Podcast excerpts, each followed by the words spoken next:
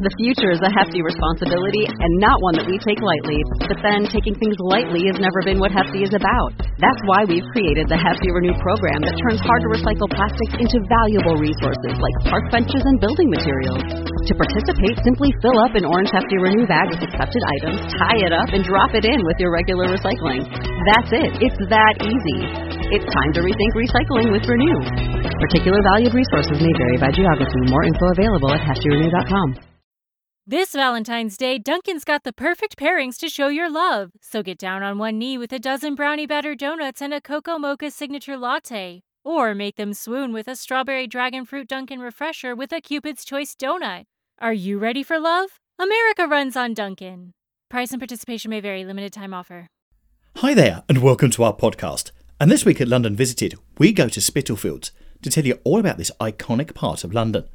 My name is Steve, and each week I'll bring to you the facts, history, and information about different parts of this great capital. If you've been to London, are planning on visiting, live here, or just love London from afar, then this is the podcast for you. Don't forget to visit our YouTube channel, London Visited, to see videos covering this place and so many others across London. And now to this week's podcast. The name Spitalfields appears in the form Spitalland in 1399 and a Spitalfield on the woodcut map of London circa 1561, and as Spitalfields also in 1561.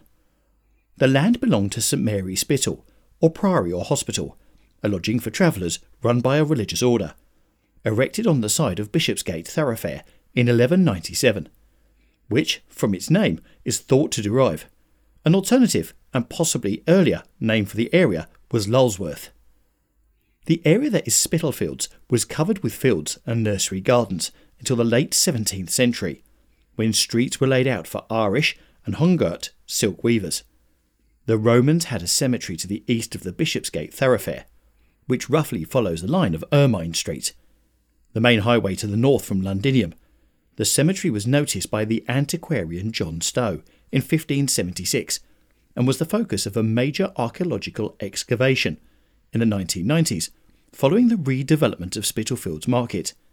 In 2013, lead isotope analysis of tooth enamel by Dr. Janet Montgomery of Durham University led to the identification of the first person from Rome known to have been buried in Britain. She was a 25 year old woman who was buried in a lead lined stone sarcophagus with unique jet and intricate glass grave goods around the middle of the 4th century AD. In 1197, a priory, the new hospital of St Mary without Bishopsgate, latterly known as St Mary Spital, founded by Walter Brunus and his wife Rosanna, was built on the site of the cemetery. It was one of the biggest hospitals in medieval England and had a large medieval cemetery with a stone charnel house and mortuary chapel. The chapel has been uncovered by archaeologists and preserved for public viewing.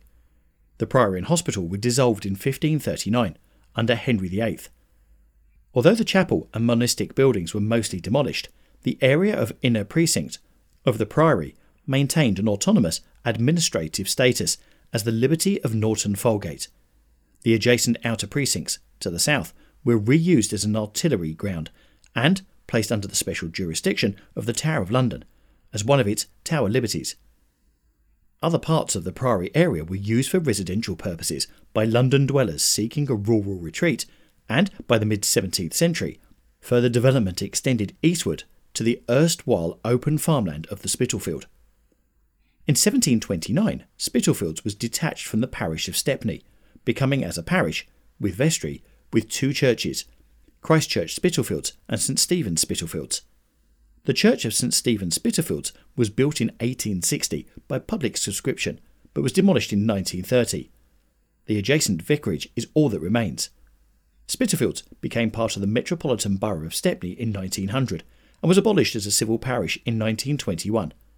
It became part of the London Borough of Tower Hamlets in 1965. Spitalfields' historic association with the silk industry was established by French Protestant Huguenot refugees who settled in the area after the revocation of the Edict of Nantes in 1685. By settling outside the bounds of the City of London, they hoped to avoid the restrictive legislation of the city guilds. The Huguenots brought with them little apart from their skills, and an order in council of the 16th of April 1687 raised £200,000 to relieve their poverty. In December 1687, the first report of the committee set up to administer the funds reported that 13,050 French refugees were settled in London, primarily around Spitalfields, but also in the nearby settlements of Bethnal Green, Shoreditch, Whitechapel, and Mile End New Town. The late 17th and 18th century saw an estate of well appointed terraced houses, built to accommodate the master weavers controlling the silk industry, and grand urban mansions built around the newly created Bishop Square, which adjoins the short section of the main east west street known as Spital Square. Christchurch Spitalfields on Fournier Street, designated by the architect Nicholas Hawksmoor, was built during the reign of Queen Anne to demonstrate the power of the established church to the dissenting Huguenots, who had built ten chapels in the area. More humble weaver dwellings were congregated in the Tenter Ground. The Spitalfields Mathematical Society was established in 1717. In 1846, it merged with the Royal Astronomical Society. Spitalfields Market was established in 1638 when Charles I gave a licence for flesh, fowl, and roots to be sold in what was then known as Spitalfields. The market currently receives around 25,000 visitors every week. Huguenots of Spitalfields is a registered charity promoting public understanding of their Huguenot heritage and culture in Spitalfields, the City of London, and beyond. They arrange tours, talks, events, and schools programs to raise the Huguenot profile in Spitalfields and to raise funds for a permanent memorial to the Huguenots. From the 1730s, Irish weavers came, after a decline in the Irish linen industry, to take up work in the silk trade. The 18th century saw periodic crises in the silk industry, brought on by the imports of French silk, in a lull between the wars between the two rivals, and imports of printed calicoes. The depression in the trade and the prices paid to the weavers led to protests. In 1769, the Spitalfield riots occurred when attempts were made to disperse protest meetings by weavers during the downturn in the market for silk. The riot ended in an Irish and Huguenot weaver being hanged in front of the Salmon and Ball public house at Bethnal Green. Price controls on amounts master weavers could pay journeymen for each piece were established, removing incentives to pay higher wages during good times. During bad times, workers had no work. As the price was per piece, there was no incentive for using machinery, as the master would have to pay for the machine and still pay the same price per piece to journeymen. By 1822, labour rates were so above market labour rates that much of the employment in the silk manufacture had moved away. Remaining manufacturer focused on expensive fashion items, which required proximity to court and had higher margins. By the Victorian era, the silk industry had entered a long decline, and the old merchant dwellings had degenerated into multi occupied slums. Spitalfields became the byword for urban deprivation, and by 1832, concern about a London cholera epidemic led to The Poor Man's Guardian to write of Spitalfields. The low houses are all huddled together in close and dark lanes and alleys, presenting at first sight an appearance of non habitation. So dilapidated are the doors and windows. In every room of the houses, whole families, parents, children, and aged grandfathers swarm together.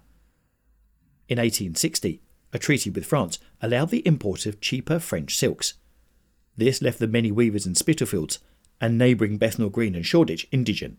New trades such as furniture and bootmaking came into the area, and the large windowed Hurga houses were found suitable for tailoring, attracting a new population of Jewish refugees drawn to live and work in the textile industry. By the later 19th century, Inner Spitalfields became known as the worst criminal rookery in London, and the common lodging houses in the Flower and Dean Street area were a focus for activities of robbers and pimps. In 1881, Flower and Dean Street was described as being perhaps the foulest and most dangerous street in the metropolis. Another claimant to the distinction of being the worst street in London was Dorset Street, which was highlighted by the brutal killing and mutilation of a young woman, Mary Jane Kelly, in her lodgings here by the serial killer Jack the Ripper in autumn of 1888. The murder was the climax of a series of murders that became known as the Whitechapel murders. The renewed focus on the area's poverty helped prompt the decision to demolish some local slums in 1891 to 94. deprivation continued and was brought to notice by social commentators such as Jack London in his People of the Abyss in 1903. He highlighted Itchy Park next to Christchurch, Spitalfields, as a notorious rendezvous for homeless people. In the late 20th century, the Jewish presence diminished and was replaced by an influx of Bangladeshi immigrants, who also worked by the local textile industry and made Brick Lane the curry capital of London. By 1981, at least 60% of households were of minority ethnic origin. Another development from the 1960s onwards has been a campaign to save the housing stock of old merchant terraces west of Brick Lane from demolition. Many have been conserved by the Spitalfields Historic Buildings Trust, which has led to gentrification and a large increase in property prices. In the 21st century, large modern office blocks were built between Bishopsgate and Spitalfields Market. These represent an expansion of the City of London, northwards. A rearguard action, contravailing planning policies insisted on by conservationists, resulted in a preservation of Old Spitalfields Market and the provision of shopping, leisure amenities, and a plaza, urban square, beside the blocks. Permission was granted to demolish the Fruit and Wool Exchange on the edge of Old Spitalfields Market to provide office buildings by developer Exemplar. In 2014, the disused Shoreditch tube station was used as a pop up cinema. In summer, the auditorium was furnished with six person hot tubs, from which to watch the films, while in winter, the concept was bring your own pillow, to use on a beanbag style beds. In September 2015, a demonstration against gentrification in London took the form of a protest at Cereal Killer Cafe, a hipster cafe on Brick Lane which served cereal, which has only just recently closed in March 2021. In April 2016, the London Borough of Tower Hamlets approved and designated the Spitalfields Neighbourhood Planning Forum to monitor and enhance local planning policies. This included the transfer of Brick Lane Market into Spitalfields from Bethnal Green. Spitalfields has a very strong sense of local community, with the Spitalfields Community Group aiming to represent the people who both live and work. This is to build a better sense of community as well as improve the quality of life of its members and their neighbours in Spitalfields, and the Spitalfields Music, who strengthen the community through musical events. The Spitalfields Housing Association also works closely with residents by providing good quality community services.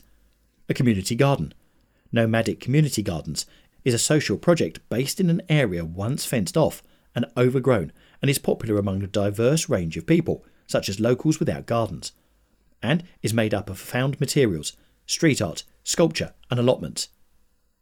The economic makeup of Spitalfields is primarily centred around its four marketplaces. Old Spitalfields Market is the main one where traders sell antiques, food and fashion items, while Petticoat Lane Market mainly sells general clothing. So, I hope you've enjoyed our look at Spitalfields. Whatever podcast service you use to listen to this, please do subscribe to get updates on new shows, and also please leave us some feedback. Please also let me know any places you'd like us to feature in future podcasts, and you can let me know through our website www.londonvisited.co.uk by emailing me directly on londonvisited at gmail.com, or you can contact us on Twitter and Instagram on at londonvisited, or Facebook on at The London Visited. Thanks for listening. Really hope you enjoyed our podcast, and we'll see you soon in the next one. Bye.